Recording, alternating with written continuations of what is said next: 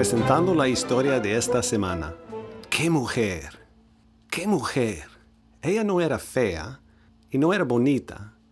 No llamaba la atención, a menos que supieras quién era ella. Si la veías con cuidado, podía dejarte atónito.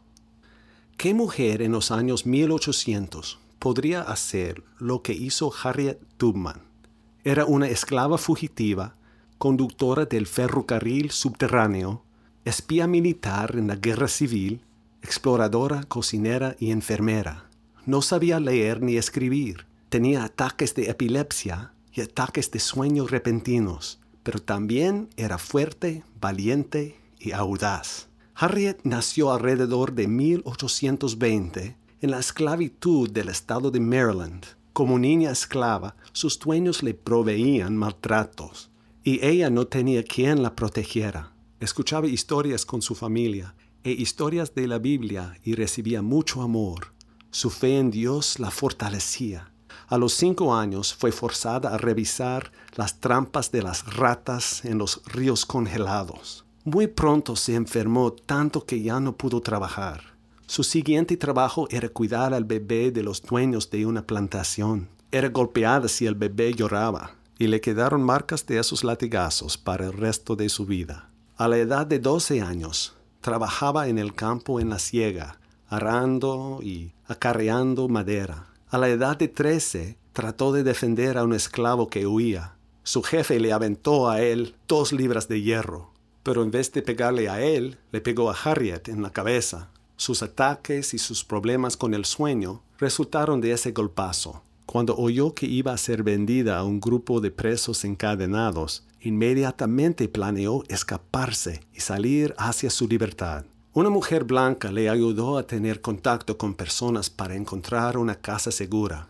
Viajando de noche, pudo llegar al estado libre de Pennsylvania. Dijo, Cuando me vi cruzando esa frontera, me vi mis manos para ver si era yo la misma persona. Había tanta gloria en todas las cosas. El sol se filtraba por los árboles y los campos como si fuera oro y sentía como si estuviera en el cielo. Pronto empezó a trabajar para poder ayudar a sus amigos y familia a ser libres. Fue conductora de un ferrocarril subterráneo. Este era un grupo secreto de gente que cooperaba para ayudar a esclavos a ser libres. Los fugitivos estaban siempre amenazados con perros bravos, golpizas y cazadores de esclavos que deseaban cobrar recompensas.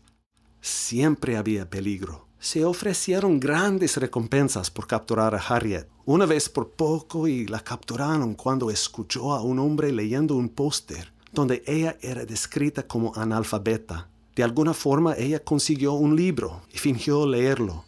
Oh, sus tácticas eran muchas e inteligentes. Mantenía una regla en misiones de escape, no regresar. Ella cargaba un revólver y les decía a los fugitivos que querían regresarse o rendirse, serás libre o muerto. Explicaba que un fugitivo vivo podía hacer mucho mal al regresar, pero uno muerto no podía decir secretos. Ella era obedecida, respetada y nunca perdió un pasajero. No le interesaba mucho ella misma se le da el crédito de haber hecho 19 viajes de rescate para más de 300 esclavos por más de 10 años. Su recompensa no era dinero, sino la libertad de su gente.